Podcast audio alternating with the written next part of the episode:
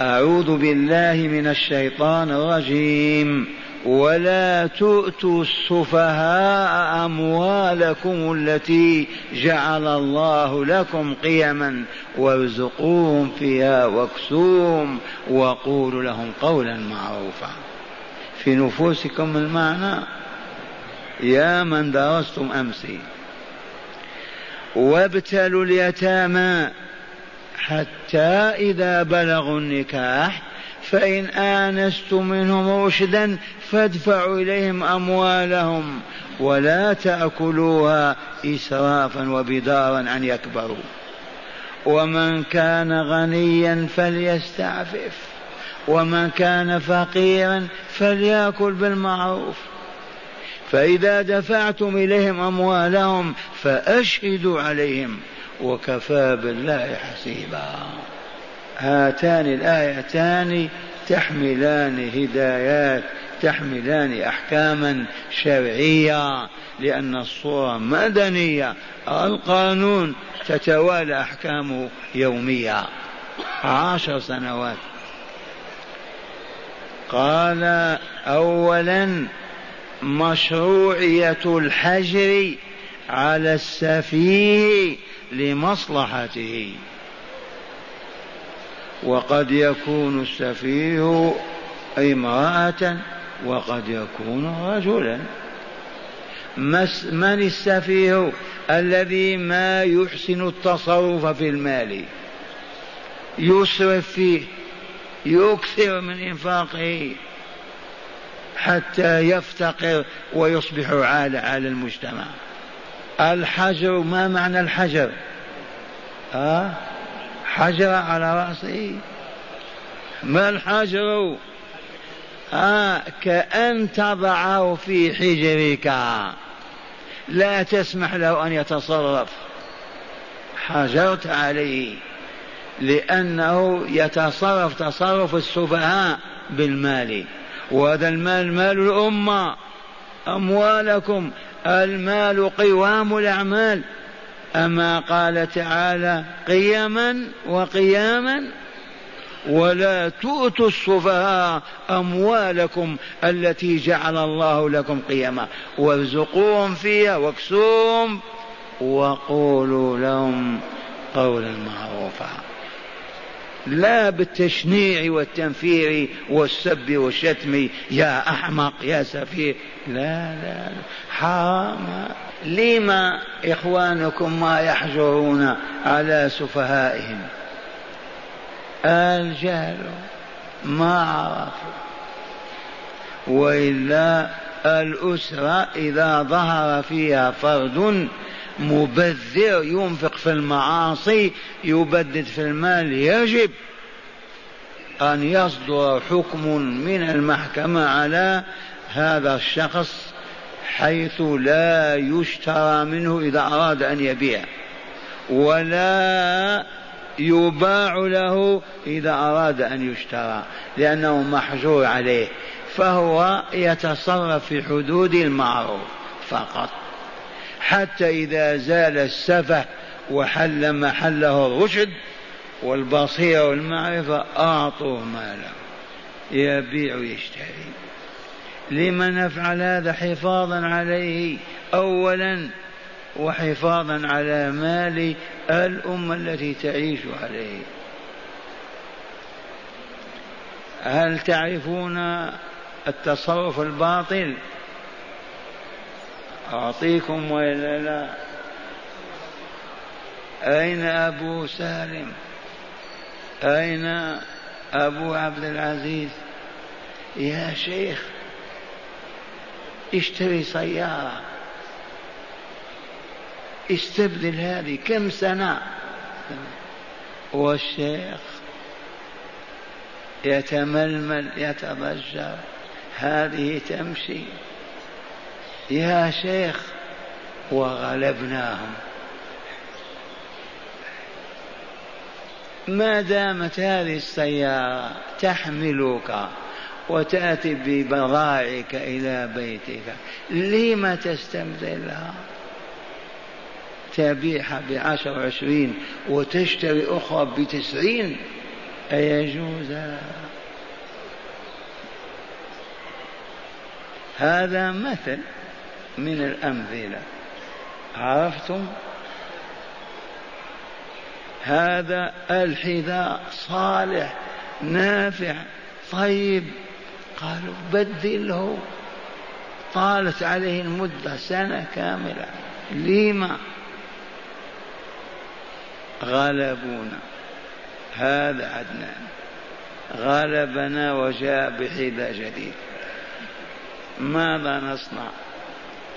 اسمعوا أمورنا سهلة لكن أين إخواننا الذين يتصرفون تصرفات عجب؟ انتبهتم؟ لا يحل الإسراف في المال والتبذير والريح أولا ريال واحد تنفقه في معصية الله شر إسراف أعظمه. ولا يحل أبدا. ريال واحد. بلها نصف ريال. تنفقه في غير مرضاة الله فهو الإسراف القبيح. وصاحب عرضة لسخط الله وعذابه عرفتم هذا؟ وما ينفق في طاعة الله. عرفتم؟ هذا وإن أنفقت الكثير لا يقال فيه إسراف. ما دام في طاعة الله عز وجل. ما هي السبل التي ينفق فيها المال وتكون في طاعة الله؟ الصدقات الأوقاف الجهاد صلة الأرحام معالجة المرضى في سبيل الله هذا سبيل الله. وإن كان أيضا لا بد من الاعتدال والقصد. وإليكم هذا الحديث الشريف يحضرنا الآن وهو لما مرض سعد ابن أبي وقاص المكي المهاجر لا سعد بن معاذ الأنصاري. لما مرض سعد بن أبي وقاص وكان مرضه شديدا فعاده النبي صلى الله عليه وسلم. ما معنى عاده؟ زاره عيادة المريض سنة من سنن الإسلام.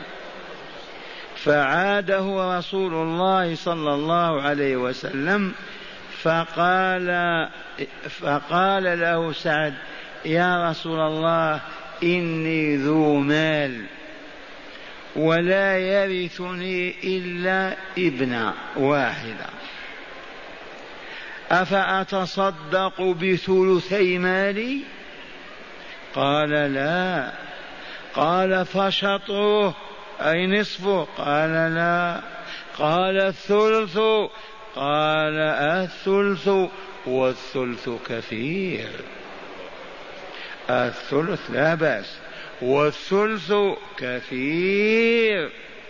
ثم قال رسول الله صلى الله عليه وسلم إنك يا سعد إنك أن تذر ورثتك أغنياء خير من أن تذرهم عالة أي فقراء يتكففون الناس.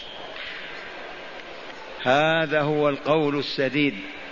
وقولوا لهم قولا سديدا. لا نطيل على السامعين والسامعات. القصد القصد. في الإنفاق في الطعام في الشراب في اللباس في المركوب في السكن وإياك والمباهاة والمفاخرة وإظهار العنتريات. لا لا, لا. أنت عبد الله. أليس كذلك؟ عبد. والعبد كيف حاله؟ إن شاء الله استفدنا هذه. الحمد لله. وقولوا لهم قولا سديدا. إذا مشروعية الحجر؟ عرفناها من الآية ولا لا؟ وهي قوله تعالى ولا تؤتوا السفهاء أموالكم التي جعل الله لكم قياما وارزقوهم فيها واكسوهم. وقولوا لهم قولا معروفا. ثانيا استحباب تنمية الأموال. كيف تنمية الأولاد؟ كانت ألف أصبحت ألف ومئتين كانت خمسين ألف أصبحت سبعين. تنمو وإلا لا؟ كما ينمو الشجر والعشب. تنمية الأموال في الأوجه الحلال لا في الأوجه الحرام. كالربا والتجارة في الحشيشة وفي الفيديو والتلفاز وفي آيات آلات الأغاني. وفي أزياء العواهر والمشركات. آه ماذا تقول يا شيخ؟ ينبغي أن, نمل أن ننمي أموال فقرائنا يتامانا سفهانا أموالنا ننميها لتنمو وتكثر في أوجه الحلال وفي الحرام. لا تفتح دكان في المدينة تبيع فيه السجاير لا تفتح مغازة تبيع فيها آلات الشيشة. لا تغضبوا. سوف تضحكون في القبر إن شاء الله. لا تفتح دكان. ماذا؟ يصور فيه. ماذا يسمونه؟ استديو التصوير. إياك أن تبيع آخرتك بدنياك الهابطة. صحيح هذا؟ اي والله إن من أشد الناس عذابا يوم القيامة المصورون. قد يقول النحوي لم ما قال المصورين؟ قالت العلماء من أجل أن يلفت النظر للخطأ حتى تقف. المصورون. لأنهم يضاهون خلق الله. ومن هنا اقترحنا على حكومتنا من سنين أن تأتي بكافر من كفار الفقهاء من الفيليبيين إلى ما ندري وتجعله في البلدية يصور. تبهتم في الجوازات يصور. أيما مواطن يحتاج إلى صورة هذا الكافر يصوره. وإلا لا. أين نحتاج في البلديات وإلا لا؟ في الجوازات في الأماكن في المستشفيات حيث نحتاج إلى التصوير. خلي هذا الكافر هو من أهل النار. من قبل وإلا لا. خليه وإذا قال لما أنا ما أتوب وأسلم وأدخل الجنة تفضل. اغتسل وتعال صلي ونبحث عن مصور آخر من أهل النار. معقول هذا كلام ولا لا؟ وطيب. إذا استحباب تنمية الأموال في البنوك. لا لا لا لا, لا. تودع مالك في بنك على أن تعطى كل سنة مئة ألف تعيش عليها. وخلي المليون. هناك ينمي ينمي لك. يجوز هذا. والله لأن تعيش على الكسبر والفلفل وقشور الخبز. أحب إليك وأفضل من أن تعيش على هذا المبلغ المالي المحرم عليك. لأنها أيام تنتهي ولا لا؟ أيام تنتهي. أطال الله عمر شيخكم. أصبحت ننظر نستحي لما نقول معشر الأبناء والإخوان أين الإخوان؟ ماتوا. أولئك الذين كانوا في وجوههم البياض والشيب انتهوا أين هم؟ وعما قريب تسمعون مات الشيخ الجزائري. والله العظيم ما هي إلا أيام فقط وتنتهي.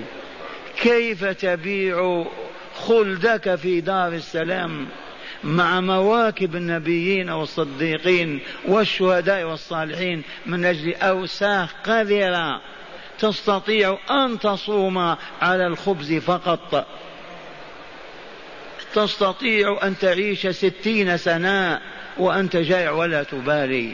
وأنت عزب ولا تفكر في فسق وخروج عن طاعة الله. ما هي إلا أيام فقط؟ قال ثالثا وجوب اختيار اختبار السفيه قبل دفع ماله إليه. من أين أخذنا هذا؟ من فرض علينا نمتحن ونختبر. الله. أما قال تعالى هاتوا وابتلوا اليتامى. ما معنى ابتلوهم؟ بالعصا يعني. اختبروهم أعطيه عشر لا تقول جئنا بكذا وانظر كيف يتصرف. وابتلوا اليتامى والسفيه كاليتيم أيضا. الكل إذا عرفنا أنه أصبح صالحا لأن يأخذ ماله نمتحنه فإن نجح أعطيناه ماله.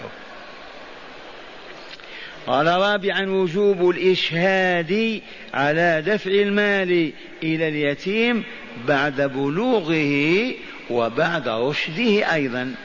هل عرفنا البلوغ يتحقق بماذا؟ آه من يعرف؟ أما في الغلام فبالإنبات. إنبات ماذا؟ الشعر حول العانة كذا وببلوغ الثامن عشر من عمره. وأما الجارية فإنها تزيد على الإنبات بالحيض والحمل. فإن حاضت الجارية بلغت سن رشد ما حاضت لكن حملت. الولد في بطنها. يبقى شك في أنها بلغت. إذا خامسا حرمة أكل مال اليتيم والسفيه مطلقا. أو يجوز؟ لا يجوز أن تأكل مال سفيه حجرت عليه وتأكل ماله. يجب أن تنميه وأن تحفظه له وأن تنفق عليه منه في حدود فقط حتى إذا ثاب إلى رشده وأصبح أهلا للتصرف تعطيه أمواله. واليتيم كذلك تنمي ماله وتحفظه إذا بلغ سن الرشد ورشد ادفع عليه واشد عليه. هكذا ولا لا؟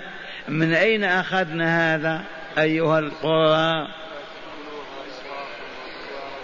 ولا تأكلوها إسرافا وبدارا أن يكبروا.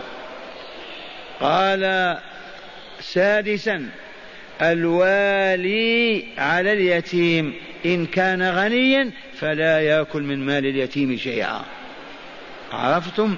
وإن كان فقيرا استقرض منه على أساس أن يرده يوم ما ييسر الله عليه. ورد عند الوجد واليسار. وإن كان مال اليتيم يحتاج إلى عمل هل الوصي يعمل فيه؟ يعمل. بأجرة بدون أجرة؟ إذا كان فقيرا بأجرة. كأجرة مثيله. هذا المال يحتاج إلى حراسة. الحارس عاد كم يعطى يعطى مثلا ألف. أنت أيها الوصي احرس وخذ الألف. ما زيد على أجرة. هذا العمل يحتاج إلى رفع ووضع وإدخال وإخراج مثلا. وأنت فقير اعمل هذا العمل وخذ أجرة مثلك. اسأل عن العمال في هذا الشيء كم يعطون خذ أنت. واضح هذا المعنى؟ قال وإن كان مال يتيم يحتاج إلى أجير للعمل فيه جاز للولي أن يعمل بأجرة المثل. لا يزيد ولا ريال واحد. هذه التعاليم من أنزلها؟ من شرعها؟ من قننها الله رب العالمين. هذا الذي كفره الإنس والجن ليهلكوا ويعيشوا إلى جهنم. كيف ينكر الله هذه تعاليم وهدايته؟ والآن مع أربع آيات موضوعها متحد. هيا نسمعكم تلاوتها. يقول تعالى أعوذ بالله من الشيطان الرجيم. اسمع للرجال نصيب مما ترك الوالدان والأقربون وللنساء نصيب مما ترك الوالدان والأقربون مما قل منه أو كثر نصيبا مفروضا. ما معنى هذه الآية؟ آية عجيبة. اسمع. للرجال نصيب مما ترك الوالدان بعد موتهما الأب والأم وإلا لا والأقربون كالأخ والأخت ومن إلى ذلك. ثبات مما قل منه سواء مليون أو كثر مما قل ريال أو كثر عشرة. نصيبا قسطا مفروضا. هذه الآية مجملة. قررت قسمة التركات أما تفصيلها جاء في يوصيكم الله بعد ثلاث آيات. مجملة. ولها سبب في نزولها. نسمع ماذا قالوا. قالوا لقد كان أهل الجاهلية لا يورثون النساء ولا الأطفال. قبل نزول هذه الآية أهل الجاهلية لا يورثون طفلا ولا امرأة. لما قالوا المرأة ما تجاهد ولا تقاتل ولا ولا والولد كذلك لما نعطيهم المال؟ هذا المال لمن يحمل السيف ويدفع عن الحي والبلاد. قالوا لقد كان أهل الجاهلية لا يورثون النساء ولا الأطفال بحجة ماذا؟ أن الطفل كالمرأة لا تركب فرسا ولا تحمل كلا ولا تنكي عدوا. أي قانون هذا. سمعتم الحجج ولا لا؟ قالوا الطفل كالمرأة لا تركب فرسا المرأة بمعنى لا تقاتل عن البلاد. ولا تحمل كلا. إذا شخص كلا وعجز لضعفه فقره المرأة ما تفعل شيء معه. والطفل كذلك. ولا تنكي العدو. المرأة تجرح العدو ولا تزعجه؟ لا أبدا. قال يكسب ولا تكسب. قال وحدث. حصل أن امرأة يقال لها أم كحة. تعرف الكحة ولا؟ هذه تسمى أم كحة لأنها تكح أم كحة مات زوجها عرفتم؟ وترك لها بنتين فقط. فمنعهما أخو الهالك أي عم البنتين من الإرث. قال المال مال أخي أنا أولى به. أما المرأة والبنتان لا حظ لهم. لا تنكي عدو ولا تركب فرس ولا تحمل كلا. قال فشكت أم كحة إلى رسول الله صلى الله عليه وسلم. ذهبت إلى رسول الله تشكو إليه. فنزلت هذه الآية الكريمة. ما هذه الآية؟ للرجال نصيب مما ترك الوالدان والأقربون. وللنساء نصيب مما ترك الوالدان والأقربون. مما قل منه أو كثر نصيبا مفروضا. لها أثر وإلا لا إليكم. كيف جاءت تشكو؟ فقال لما شكت أم كحة أخا زوجها وجاء معه قال لهم النبي انصرفا حتى أنظر ما يحدث الله لي فيهن. فأنزل الله تعالى هذه الآية ردا عليهم وإبطالا لقولهم وتصرفهم الجاهلي إذ المفروض أن الصغير والمرأة أولى بالإرث لحاجتهما وضعفهما. أليس كذلك؟ فكيف يكون الرجل أولى؟ المرأة والطفل أولى بالتركة للضعف والعجز. لكن قانون الجاهلية قالوا المرأة والطفل ما يدافع عن البلاد ولا يحمل كذا ولا كذا. أبطل الله هذه القاعدة الجاهلية وحل محلها الهدي الإلهي. عرفتم الآن هذه الآية؟ واضحة. اسمع. للرجال نصيب مما ترك الوالدان والأقربون وللنساء نصيب مما ترك الوالدان والأقربون مما قل منه أو كثر. نصيبا حظا مفروضا فرضه الله. اسمع الآية الثانية. وإذا حضر القسمة أولو القربى واليتامى والمساكين فارزقوهم منه وقولوا لهم قولا معروفا. الجمهور على أن هذه الآية منسوخة. ابن عباس قال لا محكمة هذه الآية. وقد عشنا وطبقناها ونحن لا نعرف. عرفتم؟ والله طبقت في قرى المؤمنين. لما نجد التمر تبات ولا لا؟ نجد قناطير يوم الجداد هذا. ويقسم التمر على الورثة تبات ولا لا؟ صاحب السدس سدس صاحب النصف صاحب الثلث. الخماس هذا يأخذ الخمس الفلاح الذي يسقي ويؤبر له الخمس. لما نكون نقسم يأتي الفقراء بزنابيل خياش أقارب لا يرثون ويجلسون ينتظرون. والله لما نقسم نعطيهم كذلك. صاع صاع كذا كذا. سبحان الله. بركة هذه الآية. ولا نفهمها. تبهتم. فابن عباس قال محكمة. لما تأخذون في قسمة المال وحضر بعض الفقراء بعض الأقارب الذين لا يرثون وهم محتاجون أعطوهم شيئا فشيئا. امسحوا دموعهم. آمنا بالله. اسمع الآية. قال تعالى وإذا حضر ما معنى حضر؟ جاء. وإذا حضر القسم علم أنهم يقسمون الليلة التركة الفلانية.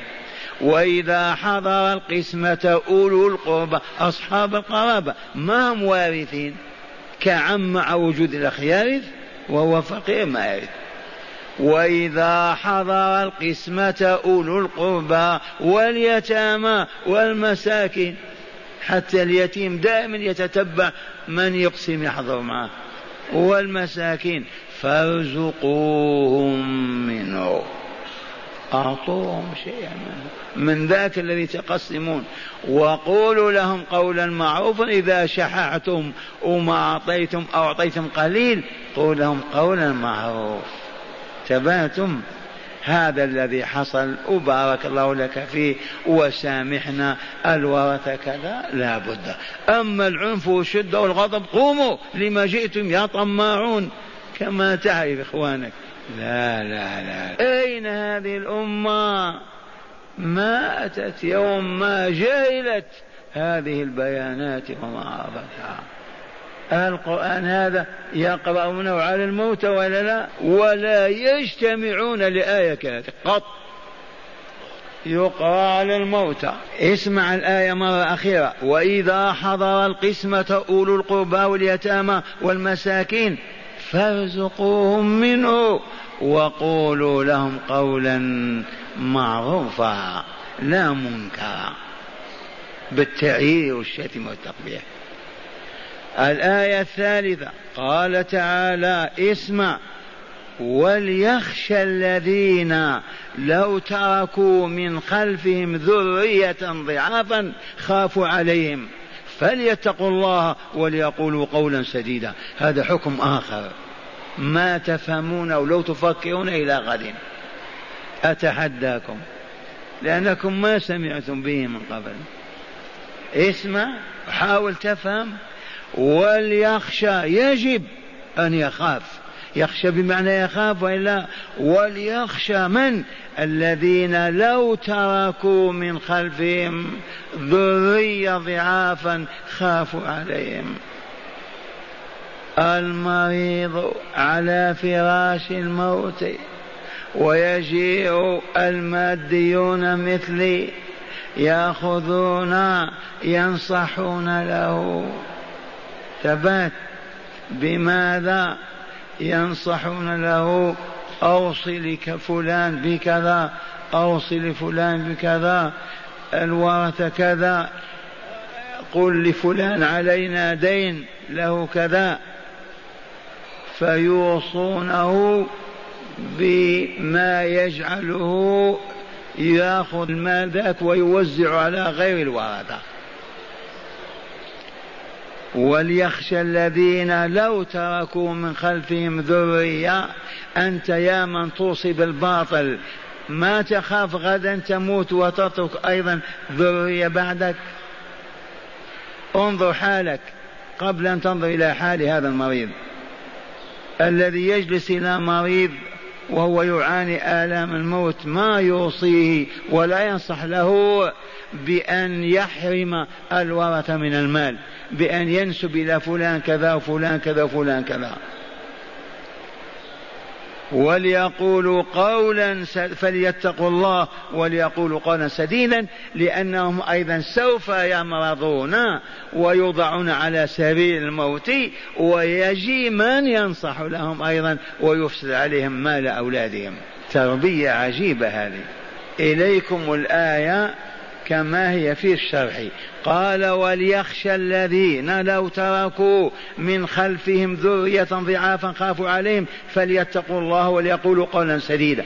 قال فقد تضمنت إرشاد الله تعالى للمؤمنين الذين يحضرون مريضا على فراش الموت بأن لا يسمح له أن يحيف في الوصية بأن يوصي لوارث أو يوصي بأكثر من الثلث أو يذكر دينا ليس عليه وإنما يريد حرمان الورثة.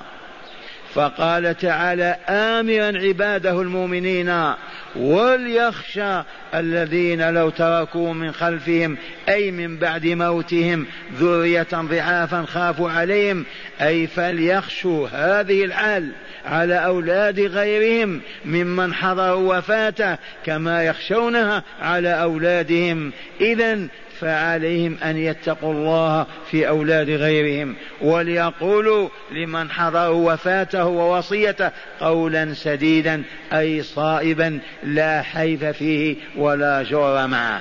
فهمتم الآية؟ تبقى الآية الأخيرة وهي قوله تعالى إن الذين يأكلون أموال اليتامى ظلما إنما يأكلون في بطونهم نارا وسيصلون سعيرا. حتما. نعم أكل مال اليتيم من كبائر الذنوب. من السبع الموبقات. اجتنبوا السبع الموبقات. قيل ما هي يا رسول الله؟ قال الشرك بالله وعقوق الوالدين وأكل مال اليتيم. أكل مال اليتيم من كبائر الذنوب. ويكفي هذه الآية. اسمع هذا الخبر. إن الذين يأكلون أموال اليتامى ظلما بدون حق بدون مقابل عمل أو غيره إنما في الواقع يأكلون في بطونهم نارا وسيصلون سعيرا. وقال أبو حيوة وسيصلون سعيرا. بالتضعيف. الآن أعيد عليكم تلاوة الآيات. قال تعالى للرجال نصيب مما ترك الوالدان والأقربون وللنساء نصيب مما ترك الوالدان والأقربون مما قل منه أو كثر نصيبا مفروضا. عرفتم أبطلت حكم الجاهلية ولا؟ ورثت وسيأتي بيان الورثة في الآية بعد هذه. يوصيكم الله في أولادكم بالتفصيل العجيب. كلا أعطاه الله ما يستحق. هذه مجملة منسوخة. ثاني آية وإذا حضر القسمة أولو القربى واليتامى والمساكين فارزقوهم منه وقول لهم قولا معروفا. ماذا فهمنا؟ قال الجمهور منسوخة هذه. تبهتم.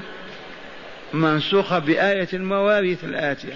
وقال ابن عباس وعامل بها المؤمنون قالوا ما هي منسوخة؟ لما تأخذون في قسمة المال إذا حضر مسكين أو حضر قريب لا حظ له إذا أعطوهم شيئا. أو على الأقل قولوا لهم قولا معروفا لا تطردوهم. واضح المعنى وإلا؟ والحمد لله. الآية الرابعة اسمع وليخشى الذين لو تركوا من خلفهم ذرية. كما تخاف على أولادك خاف على أولاد أخيك الذي توصيه وهو مريض بأن يجور في وصيته. كفى بالمرء ادبا في نفسه؟ كذا. الذي تخافه على نفسك خافه على الغير. الذي تكره لك اكرهه على غيرك أيضا. هذا هو الأدب. وليخشى الذين لو تركوا من خلفهم ذرية ضعافا خافوا عليهم. فليتقوا الله فلا يجوروا فيما يوصون المريض ويشرحون له ويقولون. وليقولوا قولا سديدا إن الذين يأكلون أموال اليتامى ظلما إنما يأكلون في بطونهم نارا وسيصلون سعيرا. الآن فهمتم الآيات؟ انظر إلى هذه الهداية منين أخذت؟ اسمع. تقرير مبدأ التوارث في الإسلام. ما هي الآية التي قررت مبدأ التوارث؟ للرجال نصيب الآية. أول آية. ثانيا استحباب إعطاء من حضر قسمة التركة من قريب أو يتيم أو مسكين وإن تعذر إعطاءهم ماذا يقول لهم قولا طيبا. وفي الحديث الكلمة الطيبة صدقة. الكلمة الطيبة صدقة. ثالثا وجوب النصح والإرشاد للمحتضر. حضره الموت حتى لا يجور في وصيته عند موته. منين أخذنا هذا؟ وليخشى الذين. رابعا على من يخاف على أطفاله بعد موته أن يحسن إلى أطفال غيره فإن الله تعالى يكفيه فيهم. يا من له أطفال صغار يخاف أن يموت ويتركهم أحسن إلى يتامى وأطفال الآخرين. الله عز وجل يكفيك في أطفالك. واضح المعنى هذا؟ قال خامسا حرمة أكل مال اليتامى ظلما والوعيد الشديد فيه. وعيد شديد. إنما يأكلون في بطونهم نار وسيصلون سعيرا. قرأ أبو حيوى يا أهل القرآن لما الشيخ ما يجود القرآن؟ إذا جودنا ما ظهر المعنى. نقرأ كحديثنا. لأنه نزل لتعليمنا وإلا لا ما هناك حاجة إلى مد غنة ولكن ناتي بالكلمة فصيحة. أبو حيوى قرأ سيصلون بضم الياء وتشديد اللام من التصلية التي هي كثرة الفعل مرة بعد مرة أخرى ومنه ثم الجحيم صلوا صلوا. أي مرة بعد مرة وعليه قول الشاعر وقد تصليت حر حربهم كما تصلى المقرور من قرتين. من يعرف المقرور وقرتين؟ نعطيه ألف ريال. ما نعرف. اسمع بيت الشعر يقول وقد تصليت هذا من قراءة صلوه. تصليت حر حربهم قبيلة مضادة كما تصلى المقرور من قرتين المقرور من به القر وهو البرد وقرتين مرتين. الأصل القر ضد الحر القر البرد. لكن للتجانس والمناسبة قالوا الحر والقر ففتحوا القين لأجل كلمة الحر الحر والقر إذا هو قال وقد تصليت حر حربهم كما تصلى المقرور. صاحب البيت قرتين.